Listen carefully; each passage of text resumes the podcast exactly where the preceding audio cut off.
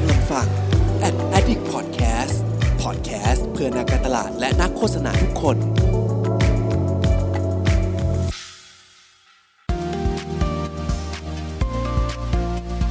Addict Talk ชวนเพื่อนมาเล่า เมาส์มอยแบบเจาะลึก สวัสดีครับ ขอต้อนรับทุกคนเข้าสู่ Addict Talk นะครับ รายการไลฟ์ของ Addict นะฮะ ก็พบกับผมเช่นเคยครับ เพิร์ดพงปิติภาสุดยืดนะครับ founder ของ Addict นะครับ ที่ช่วงนี้เนี่ยก็เป็นช่วงเวลาที่เราหลายคนก็ต้องมีการปรับตัวกันค่อนข้างเยอะนะครับ แล้วก็คงต้องอยู่บ้านกันเป็นส่วนใหญ่เลยนะฮะ ก็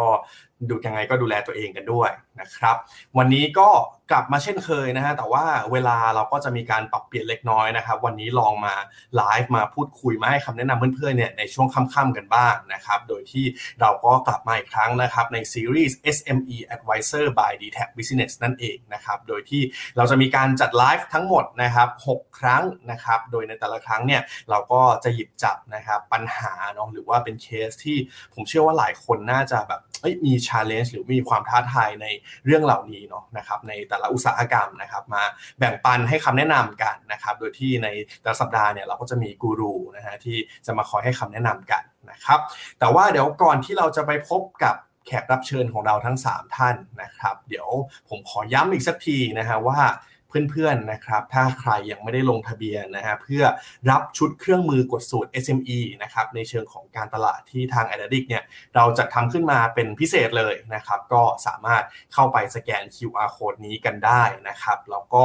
นอกจากที่เราจะได้รับชุดเครื่องมือกดสูตรนี้แล้วนะครับเราก็จะได้โอกาสในการสอบถามปัญหา ซึ่งในแต่ละสัปดาห์เนี่ยอย่างที่ผมบอกเนาะเราก็จะคัดเลือกคำถามมานะครับทั้งหมด 2คำถามนะฮะแล้วก็มาขอคำปรึกษาจากกูรูของเรากันนะครับสุดท้ายอีกอย่างหนึ่งที่จะได้รับนะครับ จากการลงทะเบียนนี้ก็คือ พอเราไลฟ์เสร็จเรียบร้อยเนาะบางทีผมเข้าใจทุกคนนะว่าแบบเฮ้ยเราอาจจะไม่ได้ว่างฟังทุกสัปดาห์นะครับ แต่ว่าเดี๋ยวเราก็จะมีสรุปนะครับไฮไลท์หรือว่าเนื้อหาที่เป็นเนื้อหาโดดเด่นในแต่สัปดาห์นั้นๆเนี่ยส่งให้เพื่อนๆทางอีเมลด้วยนะครับยังไงก็สามารถมาสแกนลงทะเบียนกันได้นะครับโอเคมาวันนี้ผมว่า เพื่อไม่ให้เป็นการเสียเวลานะครับ แล้วก็คิดว่าเราน่าจะมีประเด็นหลาย ๆ เรื่องที่คุยกันสนุกแน่นอนนะครับเพราะว่าวันนี้เป็นธุรกิจความงามนะครับ เดี๋ยวเรามาพบกับแขกรับเชิญของเรากันเลยดีกว่านะครับ สวัสดีครับ สวัสดีค่ะเย่เย่เย่กลับมาพบกันอีกครั้งหนึ่งนะฮะก็เดี๋ยวให้แต่ละท่านแนะนำตัวก่อนดีกว่านะครับ พี่บีก่อนก็ได้ครับ สวัสดีครับผมบีสโรสลหัสิรินะครับ ก็เป็นเจ้าของเพจ Facebook สโรดขบพิษการตลาด แล้วก็ปัจจุบันนะครับเป็น Head of Marketing Transformation แล้วก็ Marketing Strategy อยู่ที่ Blue Big Consulting Group นะครับผมจะเป็น consulting firm ก็ให้คำปรึกษาเกี่ยวกับเรื่องของ Marketing แล้วก็ Digital Transformation นะครับผม โอเค ได้ฮะอะคุณเวิร์นครับผม ค่ะ สวัสดีค่ะ ก็เวิร์นนะคะ เวิร์นชวิสาเฉินค่ะ ก็เป็น co-founders ของ The Palettes นะคะ ก็เป็นร้านทำสีผมออร์แกนิกอยู่ที่สยามสแควร์ค่ะ แล้วก็เป็น founders ของ Wenday นะคะ เป็นแบรนด์สุขอนามัยสำหรับผู้หญิงค่ะ ครับ คุณเทนครับ ยังไม่ได้ยินเสียงคุณเทนเลยครับ เดี๋ยวอาจจะรบกวนคุณเทนลองออกแล้วเข้าใหม่ก็ได้ครับอีกทีหนึ่ง อะระหว่างนี้ผมขอสอบถามทางคุณบี แล้วก็คุณเวิร์นก่อนดีกว่าว่า สถานการณ์ช่วงนี้เป็นยังไงบ้างครับ ธุรกิจที่เราทำกันอยู่นะฮะอะเริ่มจากพี่บีก่อนก็ได้ครับไหนๆว่าเราอัปเดตกันแบบเรื่อยๆอยู่แล้วนะฮะอยากจะให้มาแชร์หน่อยว่าจากเดิมจาก 2 อาทิตย์ที่แล้วที่เราคุยกันเนี่ยตอนนี้เปลี่ยนแปลงไปไหมครับ ในธุรกิจที่ตอนนี้พี่บีได้ทำอยู่รบกวนพี่บีเปิดไมค์หน่อยครับเนี่ย มีปัญหากับไมค์กันเรื่องนี้ก็จริงๆเอ่อคิดว่าน่าจะแบบสถานการณ์คล้ายๆเดิมนะครับ ก็คือพอรอบนี้มันค่อนข้างที่จะเอ่อใกล้ตัวเนาะคือผู้คลัสเตอร์ที่มันเกิดขึ้นเนี่ยมันเกิดขึ้นในเมืองแล้วก็ส่วนใหญ่แล้วเนี่ยเป็นนักธุรกิจหรือคนทำธุรกิจเนี่ยแน่นอนว่าบริษัทที่เกี่ยวข้องกับเอ่อ B2B service ที่เกี่ยวข้อง consulting agency เนี่ยก็น่าจะประสบปัญหาเกี่ยวกับเรื่องของเอ่อการเข้าไปมิ팅ไม่ได้นะครับ หรือว่า การเข้าไปประชุม หรือมีหลายอย่างที่ต้องเลื่อน หรือว่ามีอ g e n d a ที่แทรกขึ้นมานะครับ ก็อาจจะมีการขยับขยาย ไม่ใช่ขยับขยายขยับโปรเจกต์นะครับ เลื่อนหรือว่าอะไรอย่างเงี้ยก็เป็นเรื่องของปกติที่จะมีอิมแพคเกิดขึ้นนะครับผม แต่ว่าตอนนี้หลายคนก็รับมือกันเอ่อคือก็มีโปรโตคอลจากสองครั้งที่แล้วมานะครับ แต่ครั้งนี้อาจจะเรียกได้ว่ามันมันเกิดความเหนื่อยล้าแล้วเนาะ เออมัน คือต่อให้มีโปรโตคอลอะไรปุ๊บแล้วมันโดนอีกรอบหนึ่งมันก็มีผมว่าเป็นเรื่องของ mentality และ emotional แล้วแหละในรอบเนี้ยนะครับ จริงผมว่าเหมือนช่วงนี้เราก็จะเห็นหลายคนแบบว่าเหน็ดเหนื่อยเนาะเพราะว่ามันมันเจอสิ่งนี้เกิดขึ้นหลาย ๆ รอบหลาย ๆ รอบ แล้วก็พยายามหาทางออกหา solution แหละแต่ว่าบางทีเรื่องจิตใจเรื่องแบบ เรื่องอารมณ์มันก็ส่งผลแน่นอนนะครับอะคุณเหวินมากละครับ ในธุรกิจที่คุณเหวินทำอยู่ตอนนี้เนี่ย เป็นไงบ้างในช่วงแบบว่าสัปดาห์สองสัปดาห์ที่ผ่านมานี้ฮะค่ะก็ต้องบอกว่ามันก็เหมือนกับธุรกิจทุกธุรกิจแหละค่ะ ก็เออไม่ได้ดีเท่าไหร่นะคะ แล้วก็รวมถึงปกติเนี่ยคนทักมาเยอะนะคะ ทักมาจองคิว แต่ว่าในช่วงสองอาทิตย์ที่ผ่านมาคือทักมาเยอะเหมือนกันค่ะ แต่ว่าทักมาขอแคนเซิลค่ะ ก็ทำให้เหมือนจากลูกค้าที่ปกติคิวแน่นมากทุกวันอะไรเงี้ยค่ะตอนตอนนี้คือคิวน้อยมากในแต่ละวันอะไรเงี้ยค่ะแต่ว่าเออคือถึงแม้มันจะ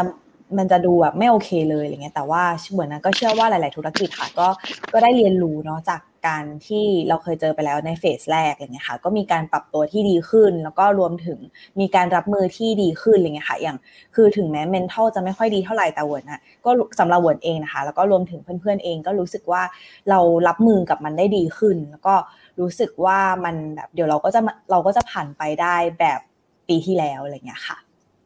ได้ฮะเพราะว่านี่แหละอย่างวันนี้ที่เชิญคุณเวิร์นมานะครับ เพราะว่าคิดว่าธุรกิจความสวยความงามเนี่ยตอนนี้ท้าทายสุดๆนะฮะแล้วก็เดี๋ยววันนี้เราหยิบเคสที่น่าจะเป็นปัญหาที่เป็น common เนาะเลยของใครหลาย ๆ คนที่ทำธุรกิจเกี่ยวกับด้านความสวยความงามเนี่ยเดี๋ยวเรามาปรึกษากันนะครับรบกวนคุณเทนแนะนำตัวหน่อยครับ ครับ สวัสดีครับเป็นนะครับอธิคมจิตตวันนิพพานะครับ ก็เป็น marke ting อยู่ที่ทีม d t a c Business นะครับผม ครับผมอะทาง dtac ละตอนนี้เป็นยังไงกันบ้างครับ เมื่อกี้อัปเดตจากพี่บีแล้วก็คุณเวิร์นไปเรียบร้อยแล้วเออก็ต้องบอกว่าได้รับผลกระทบเหมือนกันนะครับผมคุณเทนต้องถอดถอดหายใจก่อนเลยครับเมื่อกี้ได้ใช่ก็ต้องบอกว่ามันมันเป็นมันเป็นมันเป็นสิ่งที่ไม่มีใครไม่ได้รับผลกระทบเนาะมันมันได้รับผลกระทบกันทั่วหน้าแล้วก็ แต่ถ้ามองในมุมการทำธุรกิจอะคนทำธุรกิจว่า เออเราก็ต้องเราก็ต้องหาทางแก้หาทางสู้หาทางที่จะอยู่กับมันให้ได้นะครับ ไม่ทางใดก็ทางหนึ่ง ถ้ามองในในมุมของความชาเลนเนี่ยก็ต้องบอกว่ามันอาจจะเป็นโจทย์ที่เราไม่ได้เจอกันบ่อย ๆ แต่สองปีนี้มาบ่อยเหลือเกินนะครับครับผมก็เออเป็นอะไรที่ที่ท้าทายมากในส่วนของที่ทางตอนนี้ก็คือ work from home แทบจะร้อยเปอร์เซ็นต์ครับเราเราเอ่อ maintain พนักงานเข้าออฟฟิศแค่แบบไม่ให้เกินห้าเปอร์เซ็นต่อ ต่อวันแค่นั้นเอง แล้วก็พยายามให้ทุกคนทำงานจากที่บ้านให้ได้มากที่สุดครับผมครับครับผมก็เป็นกำลังใจให้ทุกฝ่ายทุกอุตสาหกรรมรวมถึงที่เพื่อนๆมาฟังกันอยู่ด้วยนะครับ ใครทำอะไรเนี่ยก็ขอเป็นกำลังใจให้ก่อนเลย นะครับมาเข้าสู่ในเรื่องของเราในวันนี้นะฮะก็เช่นเคยเนาะเราก็จะมีการยกเคสออกมาเป็นคำถามนะครับที่เป็นปัญหาของธุรกิจวันนี้นะครับก็คือความสวยความงามเนี่ยนะครับเราจะหยิบจับมา 2 เคสนะฮะแล้วก็เดี๋ยวมาสอบถามกันนะครับทั้งทางคุณเวิร์นคุณเทนแล้วก็คุณบีนะฮะว่าในมุมมองของ ในฐานะที่เรา expert ในคนละด้านกันเนาะนะครับอย่างคุณเวิร์นเองก็เป็นผู้ประกอบการในสายนี้โดยเฉพาะนะครับ อย่างคุณเทนก็เป็นผู้เชี่ยวชาญในเรื่องของการสื่อสารโซลูชันต่างๆนะฮะอย่างคุณบีก็เป็นเรื่องของที่ปรึกษาเรื่องของการวางกลยุทธ์นะครับ เดี๋ยววันนี้เรามาให้คำแนะนำนะครับว่าจะมีคำถามอะไรกันบ้างนะฮะซึ่งผมขออนุญาตแจ้งไว้นะครับ เนื่องจากเราเป็นไลฟ์เนาะแล้วก็วันนี้ก็จะมีการถ่ายทอดสดไปทาง Clubhouse ด้วยนะครับถ้าหากว่าใครมีคำถามเนาะก็เข้ามาสอบถามกันได้นะครับที่คอมเมนต์ใน Facebook Page a d d i c t เลยนะครับ โอเค มาถึงเคสแรกกันเลยดีกว่านะฮะ นี่ครับ โอเคคำถามมีอยู่ว่านี่ฮะ เหมือนเหมือนพูดเหมือนเล่นเกมเลยเนาะก็เคสที่หนึ่งครับ อันนี้ต่อเราได้ได้เงินรางวัลไหมคะเรามาให้คำแนะนำกันนะครับ เป็นรางวัลนะครับ ก็จริงๆ เคสนี้นะฮะผมว่าเป็นเคสที่ธุรกิจความสวยความงามเนี่ย คือพอมันเป็นของที่เป็นของใช้แบบผิวหน้าหรือว่าต้องมีการแบบว่าเรื่องความสวยงามนู่นนี่เอ้ยหลายคนก็จะเรื่องคอนเซิร์นเรื่องแบบคุณภาพ หรือว่าความน่าเชื่อถือเนาะว่าแบบเอ๊ะพอฉันซื้อไปใช้เนี่ยมันจะส่งผลต่อผิวอะไรฉันไหมมันจะส่งผลกระทบอะไรหรือเปล่านะครับดังนั้นเนี่ยผมคิดว่าคุณภาพและความน่าเชื่อถือเนี่ยเป็นสิ่งที่สำคัญมากๆสำหรับธุรกิจความงามนะครับเลยอยากจะสอบถามทั้ง 3 ท่านนะครับว่า คิดว่ามันมีวิธียังไงไหมครับ ที่จะทำให้ลูกค้าเนี่ยเขาเกิดความมั่นใจครับ แล้วก็ไม่กังวลเนาะว่าเฮ้ยคุณภาพของเราหรือสินค้าของเราอะมันมัน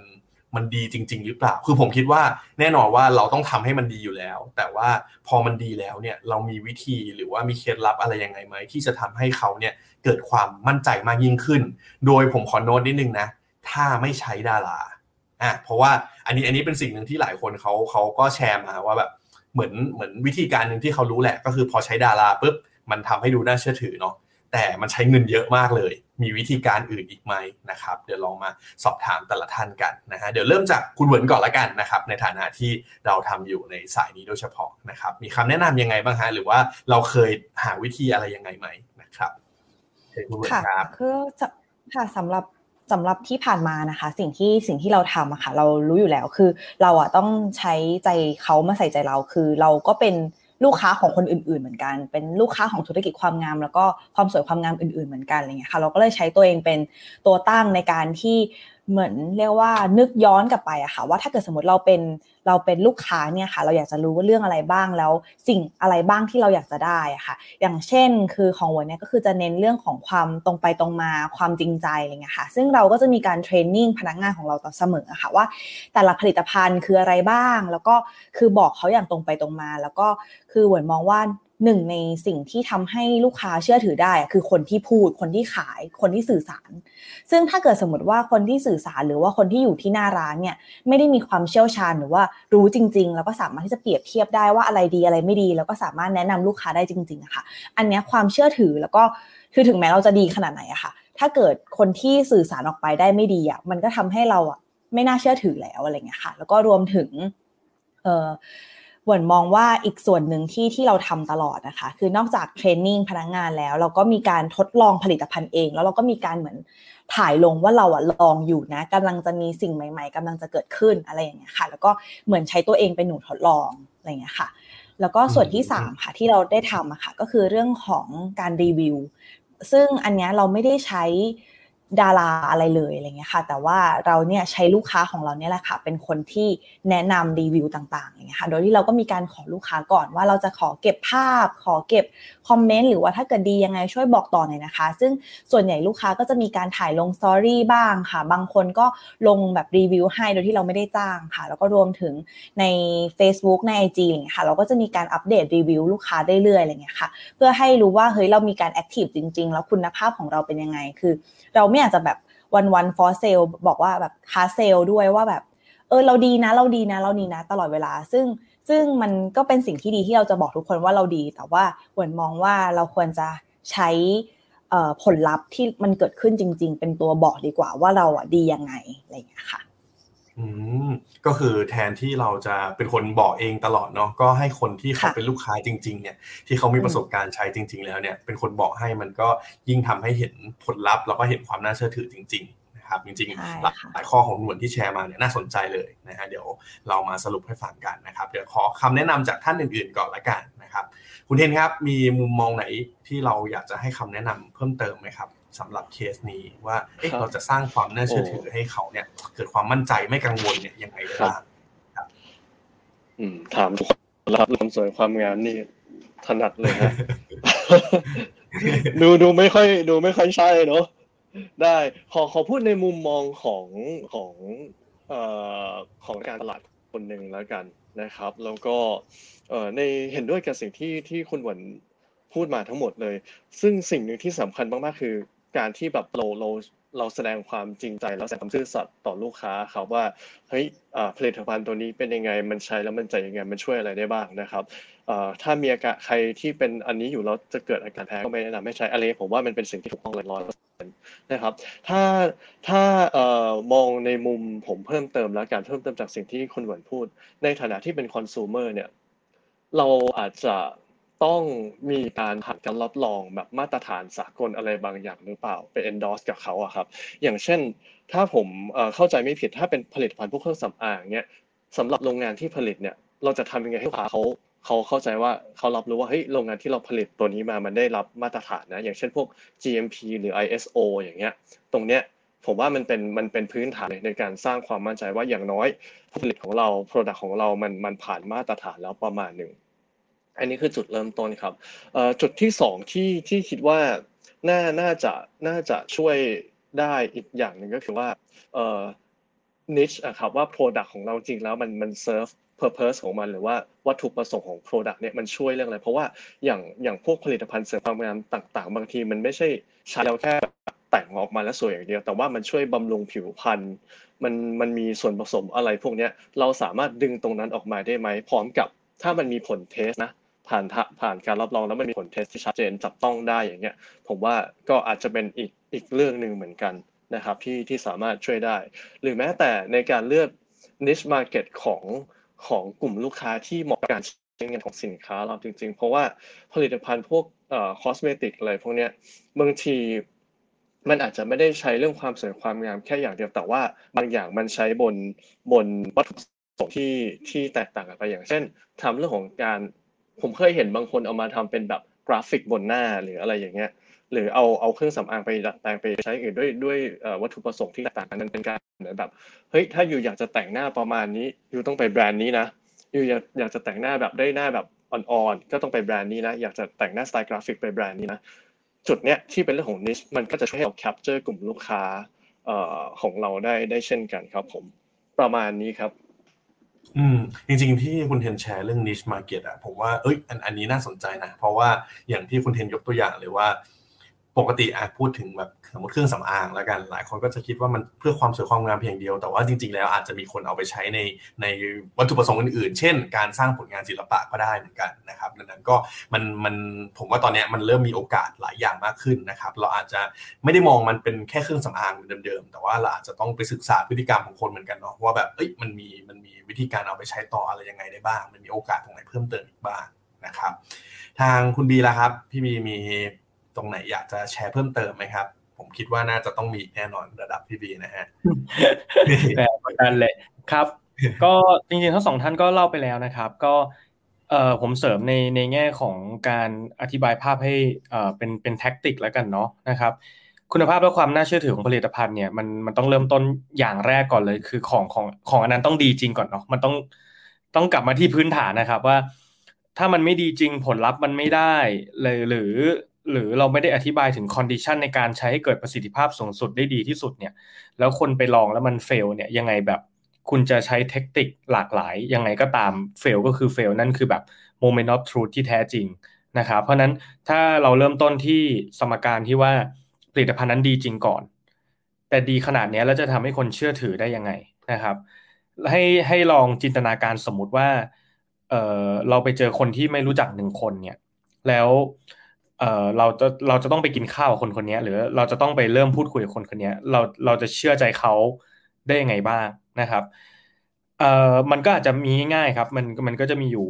สองสามมุมเนาะมุมแรกก็คืออันดับแรกเลยอะคือ impression นะครับเฮ้ยเขาแต่งตัวดูน่าเชื่อถือเขาหน้าตาดูแบบไม่เป็นพิษเป็นภัยเขาดูพูดจาอันนี้อธิบายแนมตัวเฮ้ยดูสุภาพดูแบบ เออเฮ้ยดูเข้าท่า เพราะนั้น ถ้าอิมเพรสชันของคนคนนี้มันดี แน่นอนมันก็วิ่งกลับมาว่ามันเหมือนกับแพคเกจจิ้งนะครับหน้าร้านพนักงานคืออิมเพรสชันทั้งหมดที่เราไปรู้สึกเรารู้สึกว่าร้านนี้ไม่น่าจะเอาของไม่ดีมาให้เรานะว่านี่คือ first impression อันนี้เป็นจุดแรกเราก็จะเริ่มรู้สึกเปิดใจให้นิดหนึ่งละนะครับ อันที่สองก็คือพอเราสมมติว่ามันคือ ได้ยินเสียงแมวตีกันขอโทษนะอะอันที่สองเนี่ยก็คือว่าเราต้องเข้าไปสัมผัสด้วยตัวเองนะครับ ตอนแรกเอ้ยโอเคแหละ เรารู้จักกันแล้วดูดีปุ๊บพอเข้าไปปุ๊บสัมผัสด้วยเองคือ ได้เริ่มพูดคุยได้เริ่มรู้จักได้เริ่มเอ่อเข้าไปดู process กระบวนการ เริ่มไปทดลองอาจจะมีการทดลองใช้หรืออะไรอย่างเงี้ยแล้วรู้สึกว่าแบบเอ้ยมัน work พอมันสัมผัสปุ๊บอะ trust หรือความน่าเชื่อถือก็จะเกิดขึ้นละนะครับ หรือถ้าทั้งสองอย่างเนี่ย เราบอกเฮ้ยมันมัน challenge มากเลย เพราะว่าเราไม่มีหน้าร้านอะแพ็กเกจจิ้งเราโอเค แล้วเราอยากได้เอ่อ confirmation แน่นอนว่าเราจะเชื่อถือใครสักคนหนึ่งต้องมีคนรับรองนะครับอะไอคนรับรองนั่นแหละ มันก็คือการใช้ดาราดารามารับรองเขาลงทุนขนาดนี้มันต้องดีแน่เลย มีรางวัลการันตีอ่ามีใบนู่นนี่นั่นก็คือมีมีมีคนรับรองแหละ เจ้าของรับรองเองก็คือใช้เองรับรองเองลงทุนด้วยตัวเองนะครับ หรือเพื่อนของเราเป็นคนรับรองให้ เพราะนั้นแล้วเนี่ยเออมันก็เหมือนหลักการเดียวกันว่า ถ้าเราจะให้เขาเชื่อถือเนี่ยเราก็ต้องหาไม่การสร้าง impression ด้วยตัวเอง ก็ต้องหาคนมารับรองในสิ่งนี้นะครับ เพราะนั้นเมื่อเรา list มาได้แล้วว่าเฮ้ยมันมีใครบ้างที่น่าจะเกี่ยวข้องนะฮะที่จะสามารถรับรองให้เราได้ เราก็เข้าไปสร้างสัมพันธ์ทำความรู้จัก แล้วก็เอาส่วนรับรองนั้นเนี่ยมาใช้ในการ สร้างความน่าเชื่อถืออีกมุมหนึ่งเหมือนกันนะครับ และสุดท้ายท้ายสุดเนี่ยที่อยากจะฝากไว้ก็คือ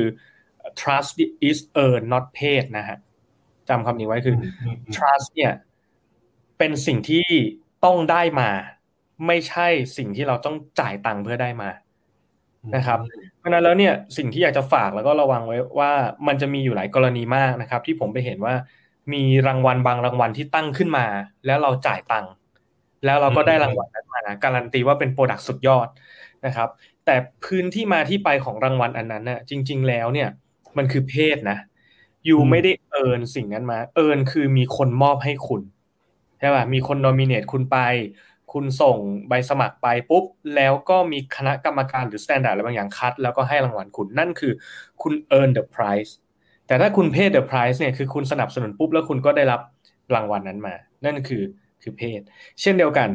อินฟลูเอนเซอร์ก็ดีหรือว่าดาราก็ดีอะไรเงี้ยถ้าเกิดว่าเขาไม่ได้ใช้คุณจริง คุณไปใช้อินฟลูเอนเซอร์แล้วคุณจ่ายตังค์ให้ นั่นคือคุณ paid ให้เขาบอกว่าสินค้าของคุณดี แต่คุณไม่ได้ earn มันมานึกออกว่าคุณไม่ได้ earn คำชมนั้นมาจริงๆเพราะนั้นแล้วเนี่ยสิ่งสำคัญเลยก็คือว่าไอ้คุณภาพและความน่าเชื่อถือเนี่ยจำเป็นมาก ๆ ที่จะต้องได้มาด้วย การที่คุณ earn มันมา ไม่ใช่คุณจ่ายเพื่อได้มันมา ไม่งั้นคุณจะเอามาเคลมอะไรปุ๊บสุดท้ายแล้วในในโลกอินเทอร์เน็ตมันมันมันขุดคุ้ยกันได้ครับพอมันเจอปุ๊บคราวนี้ trust สร้างมาสิบปีถูกทำลายได้ในเวลาไม่ถึงสิบนาที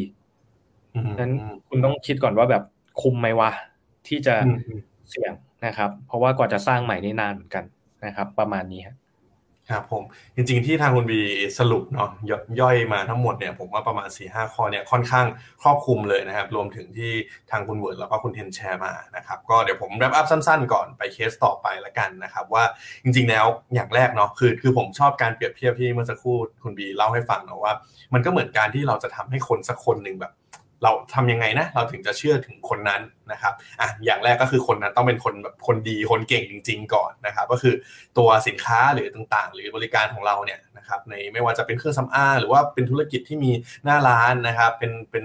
ร้านทำผม ร้านทำเล็บอะไรก็ว่าไปเนี่ยเราต้องมีคุณภาพที่ดีจริง ๆ มีความน่าเชื่อถือ จริง ๆ ก่อนนะครับ ก่อนที่เราจะบอกคนอื่นเนาะให้ให้เขาแบบมั่นใจนะครับ แต่ว่าตอนที่เราจะทำให้เขารู้จักแน่นอนนะครับ เรื่องของ impression นะครับทำยังไงให้เฮ้ยพอเขาเริ่มเริ่มรู้จักได้เริ่มมาคุยกับเรา เริ่มได้เห็นเราครั้งแรกเนี่ยทำยังไงให้เขารู้สึกว่า เออคนคนที่ขายอย่างที่คุณเหวินแชร์เนาะว่า พนักงานขายต่างๆ มีความเชี่ยวชาญจริง ๆ นะครับ เราเดินเข้าไปหน้าร้านเฮ้ยหน้าร้านดูมีการตกแต่งสวยงามดูแบบว่าดูน่าเข้าถึงนะครับก็จะทำให้เราอยากจะเข้าไปนะครับ แล้วพอได้เข้าไปได้เห็นสินค้าหรือบริการอะไรต่างๆ แล้วอะไอจุดสำคัญแหละครับ อย่างที่คุณวีบอกเนาะว่าเฮ้ยเขาก็ต้องสัมผัส ประสบการณ์ด้วยตัวเองประมาณหนึ่งนะครับและอีกอย่างหนึ่งก็คือการรับรองนะครับที่อย่างคุณเทนยกตัวอย่างว่าการรับรองอย่างหนึ่งก็คือเรื่องมาตรฐานต่างๆเนาะนะครับแต่ว่ามันก็มีคนอื่นที่สามารถรับรองได้อีกนะครับอย่างที่คุณบอกว่าเจ้าของแบรนด์เองก็สามารถรับรองได้เหมือนกันนะครับดังนั้นเราก็ต้องหาโอกาสดูเนาะว่าเฮ้ยมันมีคนคนไหนบ้างที่สามารถมาช่วยรับรองให้สินค้าหรือบริการของเราเนี่ยน่าเชื่อถือมากยิ่งขึ้นได้ แต่ว่าสำคัญที่สุดนะครับก็คือเราไม่ควรไปแบบไปเอาสิ่งที่รับรองแบบ ดูจ่ายตังค์แล้วปึ้ง แล้วก็ได้อันนี้มานะฮะก็คืออย่างที่คุณบีย้ำนะครับว่าเราควรจะต้องต้องหาสิ่งที่มันเป็นเอิญจริง ๆ นะครับ หรือสิ่งที่คนนะมอบให้กับเราจริง ๆ ไม่ใช่เราไปจ่ายแล้วได้สิ่งนั้นมานะครับ ก็ผมว่าเป็นคำแนะนำที่อันเนี้ยไม่ใช่แค่ธุรกิจความสวยความงามอย่างเดียวเนาะในหลากหลายธุรกิจนะครับ ก็สามารถไปปรับใช้ได้เหมือนกันนะครับ ก็เรียกได้ว่าน่าสนใจมากๆเลยทีเดียวนะครับเหมือนขอเสริมอีก ได้เลยครับอย่างนี้ได้ไหมคืออย่างที่ที่พี่บีบอกอะค่ะว่าแบบมันต้องเอิญเนาะคืออย่างหวนเชื่อว่า ถ้าเกิดเป็นแบรนด์ใหม่ๆมันยากที่มันจะอยู่ดีๆ แบบเอิญโดยที่ไม่เพศอะไรเลยอะไรเงี้ยค่ะ ซึ่งซึ่งวิธีการที่ที่เราทำนะคะ ต้องบอกว่าเราอะเพิ่งเปิดมาได้แบบปีเดียวอะไรเงี้ยค่ะ คือไม่ได้เยอะปีประมาณปีกว่าอะไรเงี้ยค่ะ แล้วก็รวมถึงหรือเคสของผ้าอนามัยด้วยอะไรเงี้ยค่ะ ที่เรากำลังขายอยู่อะไรเงี้ยค่ะ ซึ่งวิธีการที่อันนี้ก็คือแชร์แบบ เปิดเลยละกัน ก็คือว่าวิธีการของเราก็คือเราอะ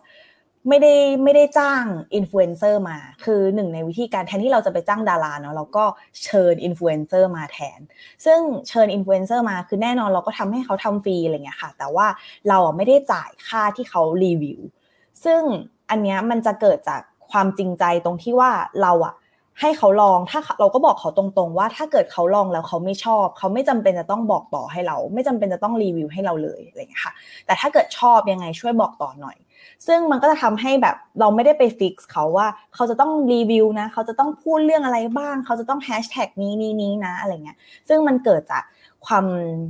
แบบเหมือนเกิดจากความชอบของเขาจริง ๆ ที่เขาอะช่วยบอกต่อเรา ซึ่งอันนี้มันก็เหมือนเหมือนอีกหนึ่งวิธีที่ที่เราใช้ในการที่ เราจะต้องได้เอินสิ่งเหล่านี้ค่ะ เอินเครดิตของอินฟลูเอนเซอร์เหล่านี้มา โดยที่เราไม่ได้ลงทุนเยอะจนเกินไปอะไรอย่างเงี้ยค่ะ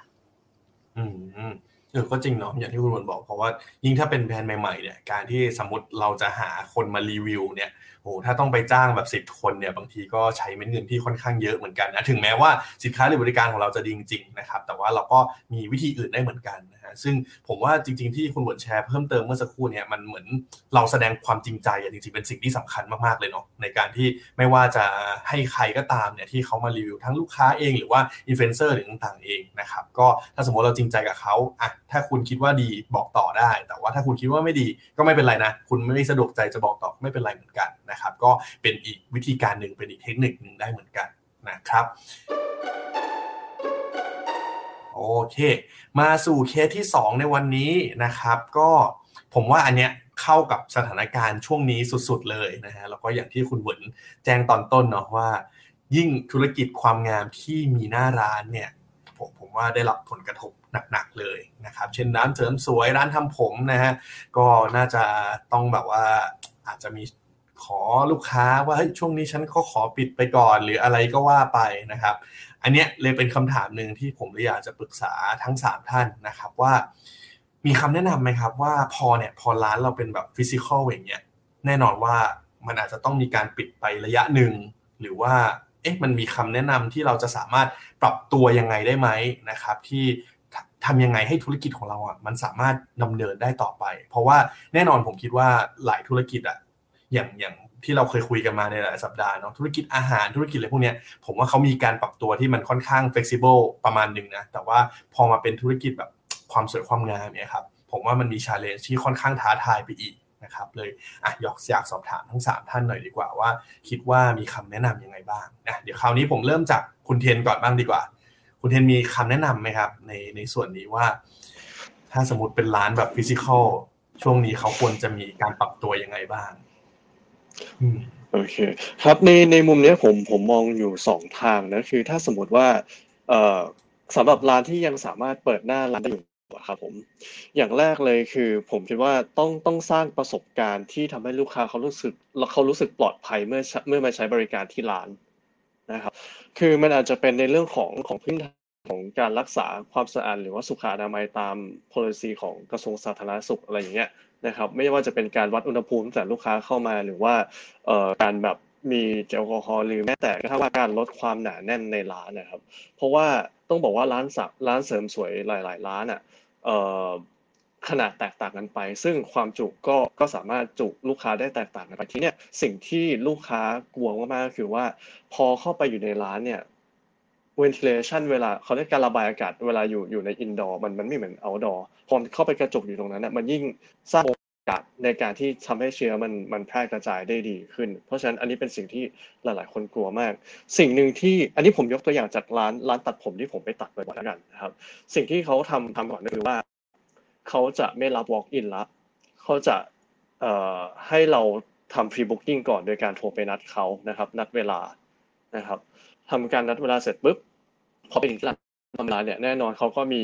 เอ่อพื้นฐานเลยก็คือวัดอุณหภูมิอะล้างมืออะไรต่างๆ เรียบร้อยนะครับ แล้วก็เขาอาจจะปรับลดบริการบางอย่างออก เพื่อที่ให้ใช้เวลาน้อยที่สุดนะครับ อย่างอย่างร้านผมเนี่ยเอ่อเขาจะไม่ทำถ้าผมจำไม่ผิดเขาจะไม่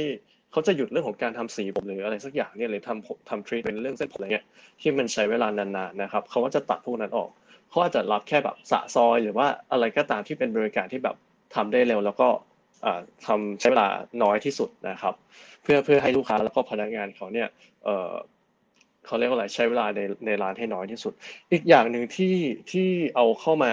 ใช้ได้ก็คือในเรื่องของเทคโนโลยีของการทำมินิมัลทัชนะครับผมคือตอนนี้หลาย ๆ คนกลัวที่จะต้องไปแตะไปจับพื้นผิวสัมผัสอะไรต่างๆนะครับ อย่างยกตัวอย่างหลาย ๆ ร้านอะ เวลาร้านซาลอนเวลาจะเข้าอะมันจะเป็นประตูแบบจับปักเข้าไปดึงออกเลยแม้แต่เป็นประตูเลื่อนถูกไหมครับ ผมเห็นว่าหลาย ๆ ร้านเขาเริ่มที่จะใช้ระบบเซ็นเซอร์ในการให้ประตูมันเปิดอัตโนมัติอะเฮ้ยคนก็รู้สึกสบายใจขึ้นเขาไม่ต้องประตูไม่ต้องไม่ต้องเอ่อไปไปสัมผัสอะไรละรวมไปถึงกระทั่งการจ่ายเงินนะครับ ซึ่งก็ไม่ใช้เงินสดกันละ ก็ใช้เป็นการสแกน QR code เอานะครับหรือว่าวิธีการจ่ายที่มันเป็นดิจิทัลเพย์เมนต์ทั้งหลายแหละที่ที่ ในในธุรกิจเขาเอามาใช้นะครับ อันนี้จะเป็นเรื่องของหน้าร้าน ส่วนในในบางในบางเอ่อร้านค้าที่เขาอาจจะไม่สามารถเปิดหน้าร้านได้หรือไม่ไม่สะดวกในการเปิดหน้าร้านคือคือปิดหน้าร้านเลยไม่สามารถรับลูกค้าได้เนี่ย คิดว่าตรงนี้อาจจะต้องปรับตัวหนักเหมือนกันนะครับ ถ้าถ้าธุรกิจหลักคือเป็นธุรกิจหน้าร้านแล้วมันทำไม่ได้เนี่ยต้องดิ้นละแต่ดิ้นยังไงอืมมันก็อาจจะมีหลาย ๆ ทางนะครับ คือ ไม่ว่าจะเป็นการแบบเอาเอาของในร้านที่มีอยู่อะสมมติว่าผลิตภัณฑ์บางอย่างที่เราคิดว่ามันสามารถเอามาขายลูกค้าได้นะครับ อย่างเช่นไม่ว่าจะเพราะว่าอย่างหลาย ๆ ร้านเขาก็จะมีมีทำแบรนด์ของตัวเองอยู่แล้วนะครับถ้าสร้างแบรนด์นี้ขึ้นมาใช้โอกาสนี้ในการแบบทำขายของออนไลน์อย่างเงี้ยบวกกับการทำคอนเทนต์เรื่อย ๆ สร้างคอนเทนต์ขึ้นมาว่าเฮ้ยโอเค ช่วงนี้มา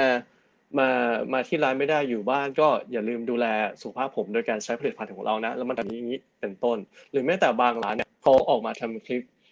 แนะนำให้เอ้ยอยู่บ้าน คุณผู้ชายตัดผมเองยังไงที่บ้าน ให้ดูแบบกิ๊บเก๋อะไรเงี้ยเราก็เฮ้ยมันตัดผมเองได้ด้วยเหรอไอเออมันมันก็อาจจะเป็นคอนเทนต์ที่แบบอย่างน้อยคือลูกค้าไม่เห็นเราในแง่เอ่อ physical แต่ว่าบนออนไลน์เขายังสามารถ engage กับเราหรือว่าสร้าง relation กับเราได้อยู่นะครับ ก็อาจจะประมาณนี้ครับผม อืม เออจริง ๆ ผมว่าไอ้ล่าสุดที่คุณเทนแนะนำมาเนี่ย ผมว่าหลายคนมองข้ามไปเนาะว่าเฮ้ยบางทีฉันรู้สึกว่าสินค้าหรือบริการของฉันเนี่ยถ้ามันเกิดเคสที่ฉันต้องปิดหน้าร้านจริง ๆ บางคนคิดแบบไม่รู้จะทำยังไงต่อแล้วนะแต่ว่า ทุกวันนี้มันคือโลกของโซเชียลนะครับดังนั้นการที่เราทำให้แบรนด์ของเราเนี่ยยังอยู่ในชีวิตของคนเนาะยัง engage กับไลฟ์สไตล์ในแต่ละวันของคนได้เนี่ยที่มันมีมุมมองไหนก็ตามที่สอดคล้องเกี่ยวกับสินค้าบริการหรือเกี่ยวกับแบรนด์ของเราเนี่ยก็เป็นอีกวิธีการหนึ่งเนาะในการรักษาฐานลูกค้าหรือว่าเพิ่มโอกาสในวันหนึ่งที่เรากลับมาเปิดร้านได้นะครับหลายๆคนก็อาจจะกลับมานึกถึงแบรนด์เรามากยิ่งขึ้นด้วย นะครับ ทางคุณเวิร์ดล่ะครับ มีคำแนะนำยังไงเพิ่มเติมบ้างครับสำหรับการปรับตัว ซึ่งคุณเวิร์ดน่าจะเจอโดยตรงเลยเนาะค่ะ ก็จริง ๆ มันก็เหมือนเราได้ซ้อมใหญ่มาแล้วอะค่ะ เมื่อปีที่แล้วเนาะทีเนี้ยคืออย่างปีที่แล้วเราต้องปิดเลยอะไรเงี้ยค่ะ แต่ว่าอย่างตอนนี้เราก็ยังเปิดอยู่ค่ะ แต่ว่าอย่างที่อย่างที่คุณเทนบอกอะค่ะ จริง ๆ เราก็มีการมีการมีมาตรการแบบนั้นเหมือนกันอะไรเงี้ยค่ะ อย่างเช่นไม่รับบล็อกอินอะไรเงี้ยค่ะ เรื่องเรื่อง เรื่องอุณหภูมิแอลกอฮอล์อะไรเงี้ยค่ะเราก็จะมีการเอ่อทำความสะอาด มีการเช็ดทุกครั้ง เช็ดด้วยเออเดตตอทุกครั้งที่ที่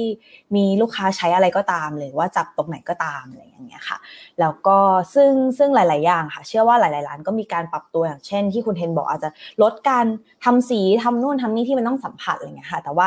อาจจะของเวิร์ดเนี่ยมันก็คือ niche นิดนึงตรงที่ว่าเราทำแต่สีค่ะ ก็คือทำแต่สีกับทรีทเมนต์เท่านั้น ซึ่งเราไม่ทำก็คือไม่ได้อะไรเงี้ยค่ะ แต่ว่าวิธีการของเราก็คือ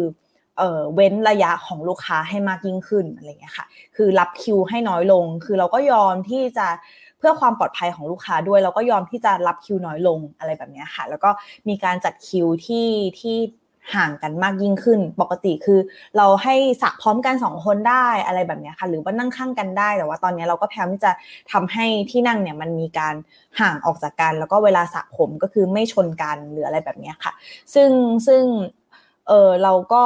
มันก็ไม่ดีต่อร้านตรงที่ว่ายอดขายมันก็ต้องลดลงอยู่แล้วอะไรเงี้ยค่ะ แต่ว่าเหมือนว่ามันก็คือกลับไปสู่จุดเริ่มต้นนะว่า เราเน้นใจเขาใจเราแล้วก็เราก็เน้นความจริงใจว่า ถ้าเกิดเป็นเราเองอะเราก็ไม่อยากจะไปอยู่ ใกล้ชิดกับคนอื่น เพราะเราก็ไม่แน่ใจว่าเขาจะมีติดเชื้อไหมเขาเสี่ยงไหมหรืออะไรก็ตามอะไรเงี้ยค่ะ แล้วก็รวมถึงอของเวิร์ดเนี่ยมันอยู่ในตึกของตึกของ Matchbox ด้วยก็คือร้านขายเสื้อผ้าอะไรเงี้ยค่ะ คือเราก็เหมือนมีการเซฟสองสองขั้นแล้ว ตรงที่ว่าเขาเข้า Matchbox เขาต้องวัดแล้วรอบนึง เขาต้องแอลกอฮอล์แล้วรอบนึง เดินขึ้นมาถึงเราเขาก็ต้องทำอีกรอบนึงอะไรอย่างเงี้ยค่ะ แล้วก็รวมถึงเออวนก็เห็นค่ะว่ามีหลาย ๆ ธุรกิจอย่างเช่น ถ้าเกิดเป็นเรื่องของทำเล็บเนาะหรือว่ามีการต่อขนตาหรืออะไรเงี้ยค่ะ ตอนนี้เขาก็เริ่มมีการปรับตัวทำเรื่องของ Delivery มากยิ่งขึ้นอะไรเงี้ยค่ะอาจจะแบบเป็น by booking แล้วก็ make sure ว่า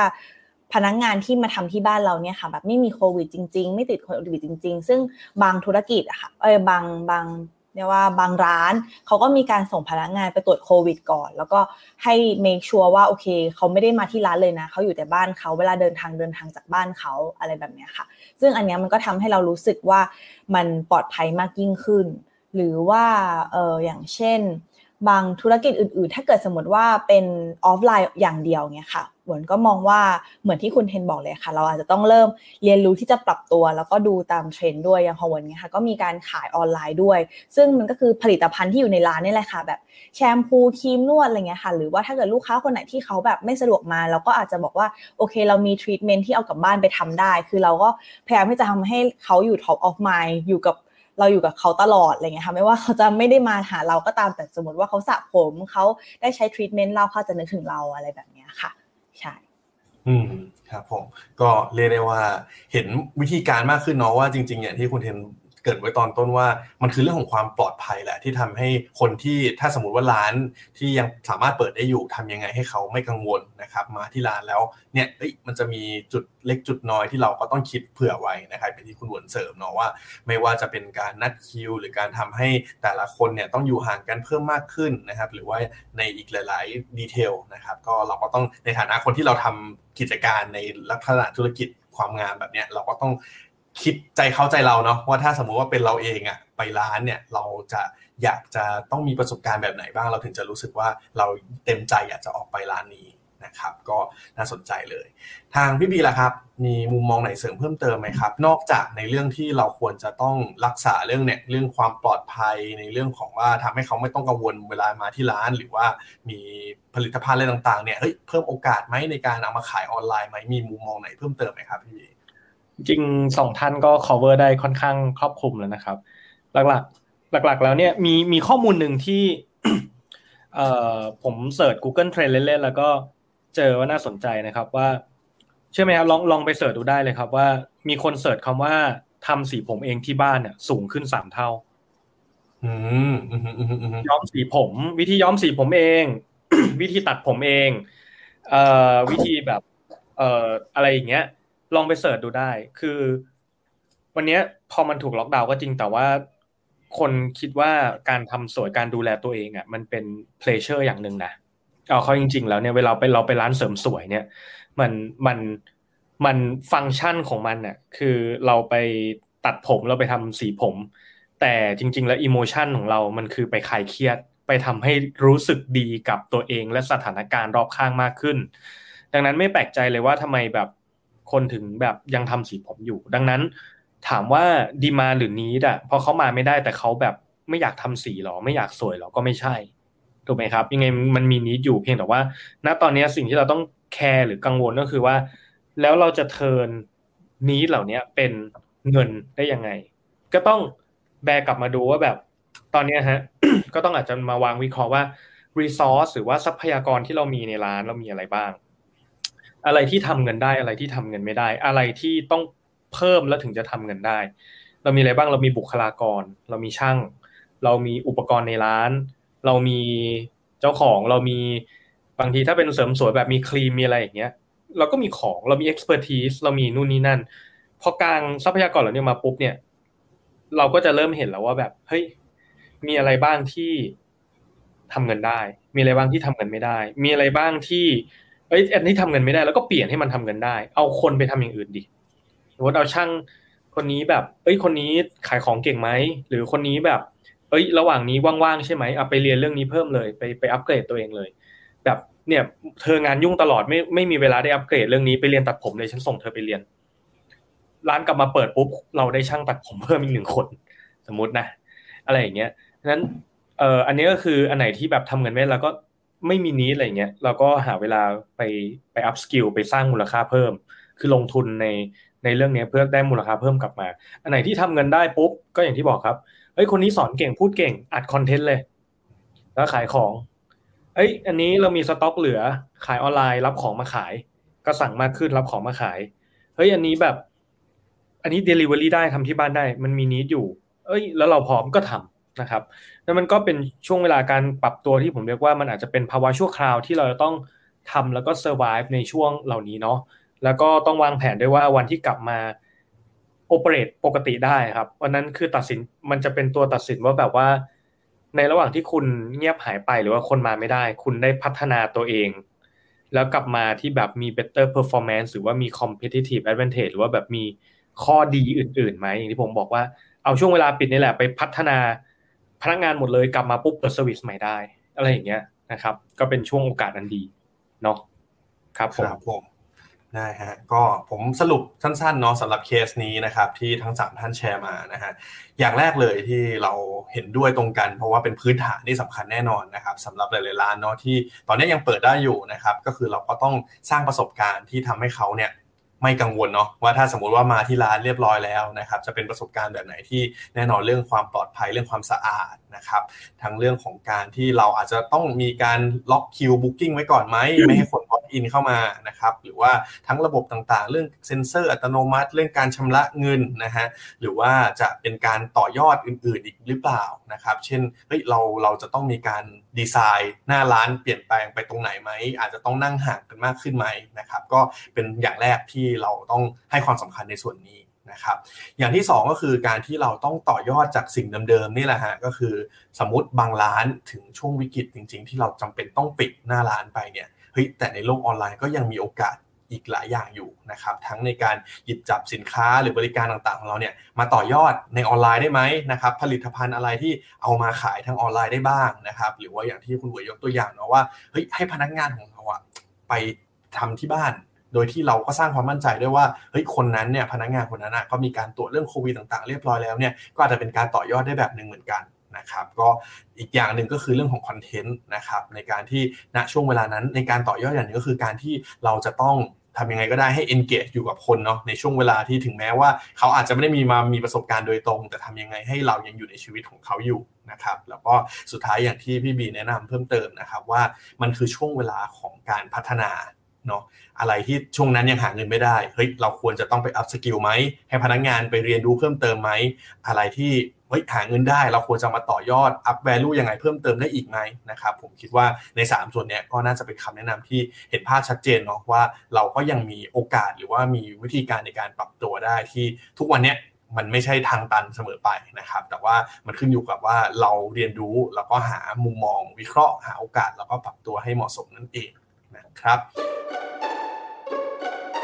โอเค มาเราคุยกัน 2 เคสเนี่ยแป๊บๆจะหมด 1 ชั่วโมงแล้วนะครับ ดังนั้นก็เหมือนเดิมนะครับในทุกสัปดาห์เนี่ยคือนอกจาก 2 เคสนี้แล้วผมคิดว่าทั้ง 3 ท่านเนี่ยน่าจะมีเหมือนสิ่งที่อยากจะส่งท้ายเนาะหรือว่าอยากจะฝากสำหรับผู้ประกอบการนะครับที่ทำธุรกิจที่อย่างวันนี้ธีมของเราก็คือความสวยความงามนะฮะว่า เฮ้ยมีคำแนะนำอะไรอื่นๆอีกไหมนอกจากเคสที่เราคุยกันไปนะครับหรือว่ามีความในใจหรือว่าอยากจะให้กำลังใจอะไรเพิ่มเติมหรือเปล่านะครับยังไงก็เดี๋ยวให้ตอนนี้เปิดโอกาสแต่ละคนสามารถให้คำแนะนำหรือว่าฝากเพิ่มเติมได้เลยนะครับอะเดี๋ยวเริ่มจากคุณเวิร์ดก่อนก็ได้ครับ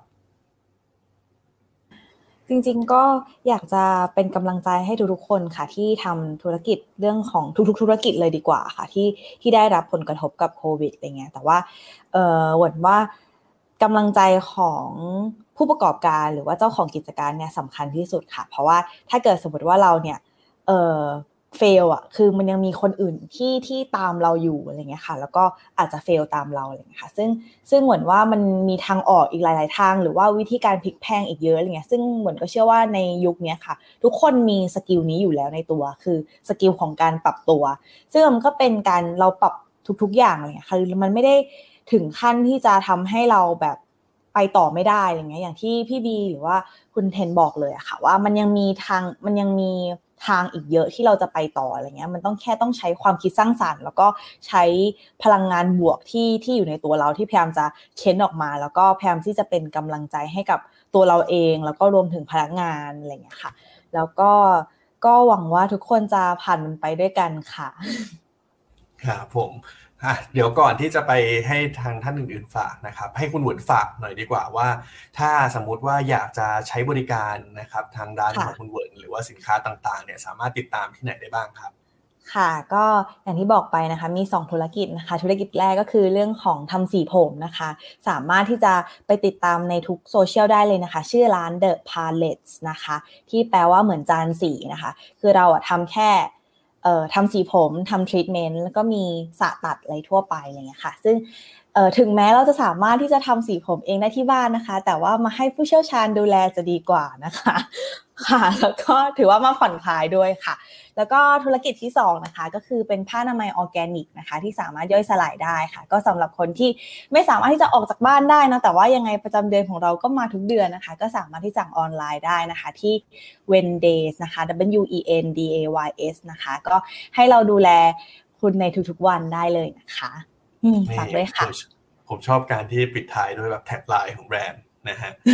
น่าสนใจมากเลยนะครับ มีมีคำถามนิดหนึ่งพอดีมีคำถามจากทางบ้านมานะครับไหนๆก็เราพูดคุยกันแบบไลฟ์สดๆเลยอย่างที่ผมบอกเนาะก็ถามคุณเวิร์ดอีกนิดนึงนะครับ คิดว่าในอนาคตจะมีเทรนด์เกี่ยวกับความงามที่น่าสนใจใกล้ถึงนี้อะไรใหม่ ๆ เพิ่มเติมอีกไหมครับ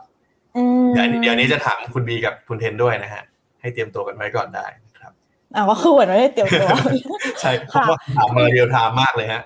ค่ะ ก็สำหรับมุมมองนะคะเหมือนว่าเทรนด์เนี่ยมันมันน่าจะมา มันน่าจะแบบมีความมีเทคโนโลยีเข้ามาเกี่ยวข้องมากขึ้นอะไรเงี้ยค่ะ แล้วก็รวมถึง เอ่อเหมือนว่าเดี๋ยวนี้มันก็มีนวัตกรรมอื่น ๆ ที่มันเกี่ยวข้องกับเรื่องของความสวยความงามเพิ่มมากขึ้นเยอะขึ้นเยอะมากๆค่ะ ไม่ว่าจะเป็นเรื่องของแบบ ทำให้เราอ่อนเยาว์มากยิ่งขึ้น หรือว่าแม้แต่เครื่องบางเครื่องที่สามารถนำกลับไปทำที่บ้านแล้วทำได้ได้ผลลัพธ์เหมือนที่ที่คลินิกเลย แล้วก็รวมถึงเรื่องของการเหมือนว่าช่วงเนี้ยคนเริ่มเทรนด์ก็คือคนอะเริ่มใส่ใจสุขภาพของตัวเองมากยิ่งขึ้นเยอะ ใส่ใจตัวเองมากยิ่งขึ้นเยอะ มันมีการแบบ self love มากขึ้นเยอะอะไรเงี้ยค่ะ ซึ่งหวนเชื่อว่านอกเหนือจากเอ่อ service ต่างๆ ให้จะเกิดขึ้นในพวกคลินิก หรือว่าความสวยความงามแล้วก็ต้องมีเรื่องของการที่เราดูแลตัวเองได้เหมือนอยู่ที่คลินิก แต่ว่าทำที่บ้านอะไรเงี้ยค่ะ ซึ่งอันเนี้ยคือสิ่งที่หวนคิดว่ามันกำลังมาแบบในในในตอนเนี้ยค่ะอืมอืมอืมอืมได้ครับ ขอบคุณคุณเวิร์ดมากนะฮะค่ะอะเดี๋ยวเก็บคุณเทนไว้ทีหลังดีกว่านะครับอะให้พี่บีก่อนบ้างนะครับ พี่บีมีอะไรอยากจะฝากเพิ่มเติมไหมครับ เรื่องเรื่องฝากหรือเรื่องเทรนด์ดีครับ เอาผมเอาเทรนด์ก่อนแล้วกันนะเดี๋ยวเทรนด์เอาเทรนด์ก่อนก่อนแล้วก็เดี๋ยวค่อยฝากครับผมก็ถ้าเทรนด์เรื่องของธุรกิจความสวยความงามตอนนี้นะครับ ก็คงเอ่อหลีกหลีกเลี่ยงไปไม่ได้เนาะเกี่ยวกับเรื่องของเอ่อใช้การใช้ผลิตภัณฑ์ที่เอ่อรับผิดชอบต่อสิ่งแวดล้อมและรับผิดชอบต่อโลกนะครับ ก็คือไม่ว่าจะเป็นในเรื่องของออร์แกนิกหรือว่า cruelty free นะครับ ซึ่งมีแคมเปญที่ชื่อว่า safe raft นะครับที่ดังมากๆ นะครับเป็นแคมเปญที่เอ่อเป็นการ์ตูนน่ารักน่ารักพูดถึงกระต่ายราฟนะครับที่ทำงานเป็นพนักงานทดลองผลิตภัณฑ์เครื่องสำอางนะครับ ก็เกิดผลข้างเคียงมากมาย ตาบอดโอ้โหแบบสงสารมากๆนะครับแล้วก็มีการเปิดเผยรายชื่อนะครับเครื่องสำอางที่ทดสอบโดยสัตว์นะครับดังนั้นแล้วเนี่ยกระแสในเรื่องของความรับผิดชอบต่อโลกเนี่ย มันจะมามากขึ้นเรื่อยๆ แน่นอนนะครับ ดังนั้นแล้วเนี่ยการเลิกใช้ผลิตภัณฑ์ความงาม หรือว่าการที่บอกว่าเเราเนี่ยสวยได้โดยไม่ต้องทำร้ายโลกเนี่ยก็อาจจะเป็นหนึ่งเทรนด์ที่น่าสนใจนะครับในอนาคตที่ว่าเราอาจจะสามารถจับ แล้วก็ณวันนี้นะฮะต้องบอกว่าความงามแบบออร์แกนิกแบบเคมีคอลฟรีเนี่ยมันอาจจะมีเยอะแล้วนะครับแต่ cruelty free ยังไม่ค่อยมี นะครับหรือว่าแบบ earth safe หรืออะไรสักอย่างหนึ่งเนี่ยผมว่าถ้าเกิดว่าเราสามารถทำส่วนนี้ได้และเคลมได้ก็ก็เป็นเทรนด์ที่น่าสนใจนะครับ อันนี้ที่หนึ่งอันที่สองเนี่ยก็คงจะหนีไม่พ้นในเรื่องของออประเภทแบบ DI เอ่อเขาเรียกว่า beauty experience นะครับก็คือเรื่องของประสบการณ์นะฮะมันคือเรื่องของการที่เรามีผลิตภัณฑ์ความงามควบคู่กับการบริการ แล้วก็การสร้างประสบการณ์ในในร้าน นะครับ อันนี้ทำได้ง่ายมากเลยว่าเราสมมติเราเข้าไปไปร้านเสริมความงามสองที่ ร้านหนึ่งมี storytelling มาตั้งแต่หน้าร้านรวมไปถึงพนักงานสามารถอธิบาย บอกได้ทุกขั้นตอนว่าเรากำลังทำอะไรอยู่นะครับเป็นเซอร์วิสบางอย่างที่ทำให้เรารู้สึก in engage กับ experience แล้วรู้สึกว่าเราได้รับการ treat จริง ๆ นะครับ คือเป็น experience first beauty มันไม่ใช่แค่เข้าไปเพื่อรักษาละ มันไม่ใช่เข้าไปแค่เพื่อได้รับลุคที่สวยงามออกมา แต่มันคือประสบการณ์ทุกสิ่งที่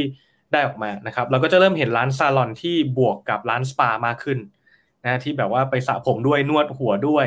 เราจะเริ่มมีเรื่องของนั้นทำความสวยความงามที่มีบริการเพิ่มมากขึ้นทำเล็บบวกกับเขาเรียกว่าแนะนำมีมีเขาเรียกว่านะเอาโหราศาสตร์มาควบคู่กับการเสริมสวยอะไรอย่างเงี้ยมันมี experience อีกเยอะแยะมากมาย เพราะนั้นเนี่ยเป็น experience based เอ่อ beauty service เนี่ยก็เป็นอีกเทรนด์หนึ่งที่น่าสนใจเหมือนกันนะครับ ประมาณนี้นะครับ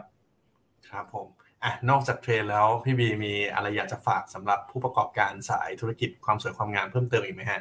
ก็ช่วงนี้นะครับก็เหนื่อยเหมือนกับทุกธุรกิจนะครับ ก็อย่างที่ผมบอกครับว่าอย่าเพิ่งยอมแพ้เนาะเอ่อบางทีเนี่ยมันอาจจะเป็นช่วงเวลาที่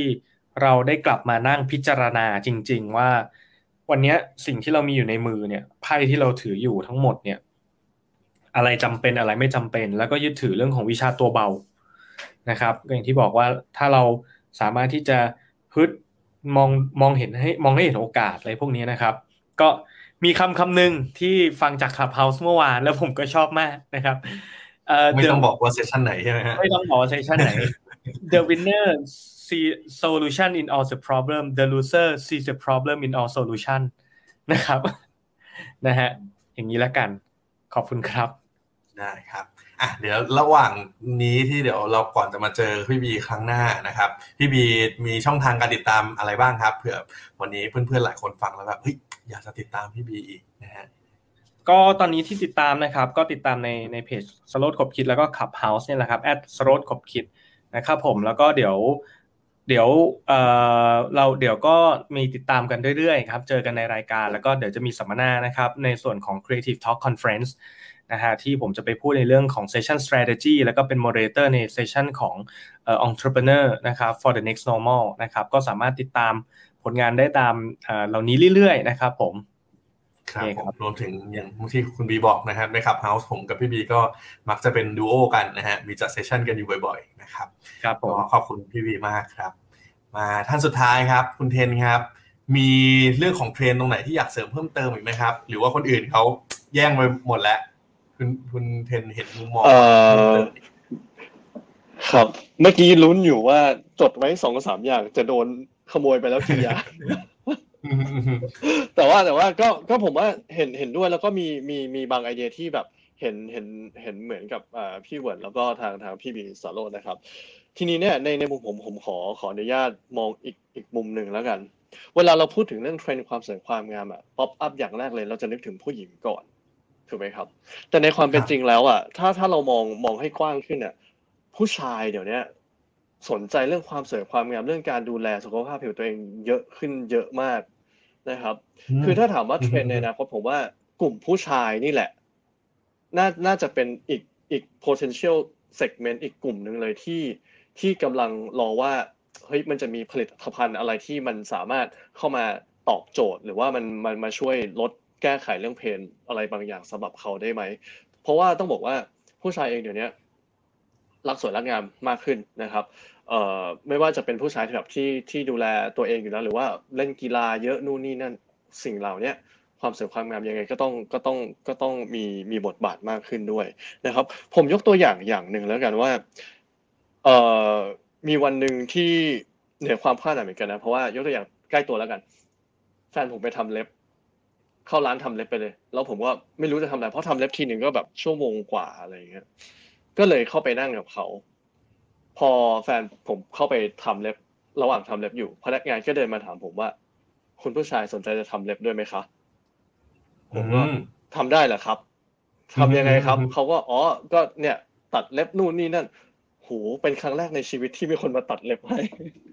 นะครับ ซึ่งแต่ว่ามันไม่ใช่แค่ตัดเล็บเดียวมันมาพร้อมกับมันมาพร้อมกับบริการอื่นเช่นแบบสปาเท้าหรืออะไรอย่างเงี้ย คือบางอย่าง เราอาจจะมองข้ามไปว่าเรื่องความสวยความงามเป็นแค่เรื่องของผู้หญิง แต่ว่าอย่าลืมว่าผู้ชายมีมีส่วนด้วยแล้วเวลาเวลาแบบลูกค้าเราเข้ามาในร้านหรือว่าอะไรเงี้ยคนที่มาด้วยกับผู้หญิง บางทีก็เป็นแฟนเขาเป็นเป็นครอบครัวเขาหรือเป็นเอ่อคนสัมพันธ์ของเขาเงี้ยถ้าเรามีบริการที่แบบคิดเผื่อตรงนี้เอาไว้รองรับอะครับผมว่าอาจจะเป็นอีกโอกาสหนึ่งนะครับร่วมกับผลิตภัณฑ์อื่น ๆ ที่ที่เกี่ยวกับความสวยความงามของผู้ชายเนี่ยผมว่าเทรนด์นี้ก็ก็น่าจะมีบทบาทมากขึ้นในอนาคตครับผม อืมอันนี้เห็นด้วยคุณเทนมากๆเลย แล้วก็เฮ้ยหลายคนอาจจะมองข้ามไปจริงๆนะพูดความสวยความงามเราจะนึกถึงผู้หญิงผู้หญิงผู้หญิง แต่ว่าตอนเนี้ยทั้งผู้ชายเองหรือเพศที่สามหรือ LGBTQ ต่างๆเนี่ยผมว่าก็เป็นโอกาสที่สำคัญมากๆเลยด้วยนะครับอะสุดท้ายทางคุณเทนมีอะไรอยากจะฝากสำหรับผู้ประกอบการสายธุรกิจความสวยความงามเพิ่มเติมไหมครับ ครับ จริงๆ อยากอยากจะบอกเป็นเป็นกลางๆกับกับทุก ๆ ธุรกิจนะครับว่าพี่ๆทุกคนที่ที่ฟังอยู่ในไลฟ์นี้แล้วก็ที่ฟังอยู่ในคลับเฮาส์นะครับคือสถานการณ์ตรงนี้ต้องบอกว่ามันมันยากสำหรับทุกคนแหละ ถ้าเรามองเป็นเรื่องยากมันก็คือยาก แต่ว่าเราทำยังไงอะมันเกิดขึ้นแล้ว เพราะฉะนั้นสิ่งที่เราต้องต้องจัดการนี่คือเราก็ต้องจัดการกับมัน เราก็ต้องรับมือกับมัน เรายัง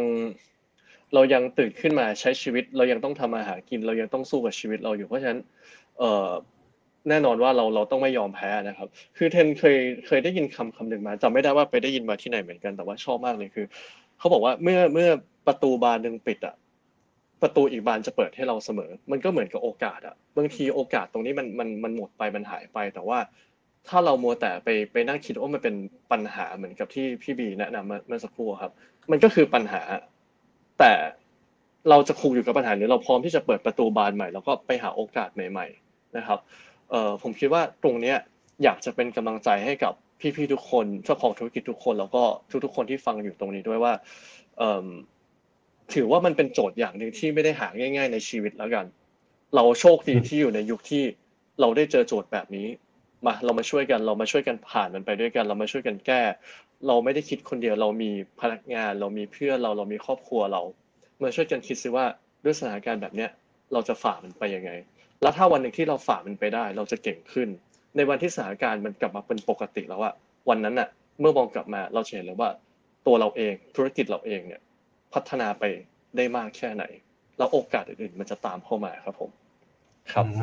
ครับเป็นข้อคิดที่ดีมากๆเลยนะฮะก็เดี๋ยวให้คุณเทนฟังนิดนึงดีกว่าเพราะผมคิดว่าในหลาย ๆคำแนะนำที่เราคุยกันมาตลอด session ในวันนี้เนาะทั้งในเรื่องของการให้ สื่อสารไปยังไงให้คนเกิดแบบความน่าเชื่อถือ ให้เขาเนี่ย worry free มากขึ้นแบบนี้เนี่ยหลายคนก็ต้องนึกถึง solution ต่างๆ ของทาง dtac Business แหละครับ ถ้าสมมติว่าสนใจอยากจะติดต่อทาง dtac Business เนี่ยสามารถติดต่ออยังไงได้บ้างครับครับ ก็จริงๆ เรามีหลากหลายช่องทางนะครับ ก็จะเข้าไปในเว็บไซต์ที่ dtac.co.th d t a c Business ก็ได้นะครับ หรือว่าเข้าไปติดตามในในเพจ Facebook d t a c Business ได้เลยนะครับ แล้วก็เราก็จะมีเบอร์สายตรงอยู่นะครับ 1431 นะครับ อันนี้ก็สามารถโทรมาได้ตลอด 24 ชั่วโมงเช่นเดียวกันนะครับได้ครับก็วันนี้ขอบคุณทั้ง 3 ท่านมากๆนะครับทั้งคุณเวิร์นคุณเทนแล้วก็คุณบีนะครับที่มาแบ่งปันประสบการณ์ แล้วก็คำแนะนำนะครับที่ผมคิดว่าเป็นประโยชน์กับทั้งเพื่อนๆที่ทำธุรกิจ ความสวยความงามเนาะรวมถึงธุรกิจอื่น ๆด้วยนะครับ ก็วันนี้ขอบคุณทั้งสามท่านมากครับขอบคุณครับครับขอบคุณครับผมครับเดี๋ยวไว้มีโอกาสหน้ามาพูดคุยกันอีกนะครับ ขอบคุณมากเลยครับ ยินดีครับโอเคนะฮะก็วันนี้นะครับผมคิดว่าเป็นประโยชน์สุด ๆ เลยนะครับ นี่คือผมแบบ สดรัวๆเลยนะฮะเดี๋ยวยังไงเดี๋ยวจะให้ทางทีมงานสรุปมาแบบปันเพื่อนๆกันแน่นอนนะครับแต่ว่าวันนี้ก่อนจะจากกันนะครับเหมือนเดิมเช่นเคยฮะเราจะมีการมาอธิบายเนาะถึงชุดเครื่องมือที่อย่างที่ผมเกิดไปตอนต้นนะครับ ว่าเราจะมี การส่งชุดเครื่องมือกดสูตรให้กับเพื่อนๆที่มาสแกน QR code นะครับเข้าไปลงทะเบียนกันนะครับรับชุดเครื่องมือกดสูตรไปแล้วนะฮะในช่วงท้ายของแต่ละไลฟ์เนี่ยเราก็จะมาอธิบายเพิ่มเติมกันด้วยนะครับโดยสัปดาห์นี้นะครับก็เป็นสัปดาห์ที่ 4 แล้วนะครับเราลองมาเปิดดูเครื่องมือตัวที่ 4 กันนะฮะซึ่งวันนี้ก็คือนี่ครับ Influencer Checklist นะครับอย่างที่วันนี้เราเกริ่นไปตอนแรกเลยเนาะว่าแบบเฮ้ยหลายคนเวลาพูดถึงธุรกิจความสวยความงามอินฟลูเอนเซอร์ก็ถือว่าน่าจะเป็นสื่อหนึ่งเป็นบุคคลหนึ่งที่สำคัญมากๆเหมือนกันนะครับวันนี้ทางไอเด i ก็เลยย่อยมาเนาะว่าก่อนที่เราจะเลือกใช้อินฟลูเอนเซอร์นะฮะเราควรจะต้องมี checklist นะครับคำนึงถึงเรื่องอะไรกันบ้างนะครับก็สั้นๆง่ายๆฮะเดี๋ยวเราลองไล่ไปทีละข้อนะครับมี 6 ข้อนะฮะอย่างแรกก็คือก่อนที่เราจะเลือกนะครับเราต้องตั้งต้นให้ชัดเจนก่อนนะครับว่า วัตถุประสงค์หรือ objective ของเราที่เราต้องการสื่อสารผ่านอินฟลูเอนเซอร์เนี่ยคืออะไรนะครับ เพราะว่าบางทีเราต้องการเข้าถึงคนหมู่มากเนาะเราอาจจะต้องใช้ดารานะครับ แต่ถ้าสมมติว่าเราต้องการสร้างความน่าเชื่อถือสุดๆเนี่ยเราอาจจะต้องใช้เป็นแบบ micro influencer ไหมใช้คนที่เขาเชี่ยวชาญในเรื่องนั้นหรือเปล่านะครับ อันนี้ก็เป็นอย่างแรกที่เราต้องคำนึงนะฮะอย่างที่2ครับ กลุ่มเป้าหมาย นะครับเราต้องรู้แหละว่ากลุ่มเป้าหมายคนที่เราอยากจะสื่อสารคือใครนะครับ เราก็ต้องมาดูว่าผู้ติดตามหรือคนที่เสพคอนเทนต์ต่างๆ ของอินฟลูเอนเซอร์คนนั้นๆเนี่ยเฮ้ยเขาใช่กลุ่มเป้าหมายของเราหรือเปล่านะครับก็ต้องพิจารณาในส่วนนี้ด้วยนะฮะและอย่างที่3ครับอันนี้หลายคนก็มองข้ามไปเนาะก็คือคาแรคเตอร์นะครับว่า คนที่เป็นอินฟลูเอนเซอร์ที่เราอยากจะให้มาเป็นตัวแทนในการสื่อสารเนี่ยอย่างวันนี้ที่เราให้คำแนะนำไปนะฮะว่าเฮ้ยเราต้องมีคนที่มาแสดงให้เห็นเนาะถึงความน่าเชื่อถือเป็นบุคคลที่ 3 ที่มาบ่งบอกได้เนี่ยเขามีคาแรคเตอร์สอดคล้องกับแบรนด์เราหรือเปล่า บางทีแบรนด์เราเป็นคนที่แบบพูดจาแบบว่า โบ๊ะบะมากเลย แต่คนที่เราอยากจะจ้างอินฟลูเอนเซอร์เขาเรียบร้อยสุดๆอย่างเงี้ยเฮ้ยอาจจะไม่ได้สอดคล้องกันหรือเปล่านะครับ ก็ต้องพยายามเลือกคนที่เหมาะสมด้วยนะฮะแล้วก็อย่างที่4ครับก็คือในเรื่องของเรทราคาค่าจ้างเหมาะสมไหมนะครับ ซึ่งอันตรงนี้ก็อาจจะต้องคำนวณดูนะครับ ว่าสิ่งที่จะได้กลับมาจากการลงทุนในการจ้างอินฟลูเอนเซอร์ไปสักคนเนี่ยมันตอบโจทย์กลับมาที่วัตถุประสงค์ของเราที่ตั้งไว้ตอนต้นเนี่ยเฮ้ยมี ROI ที่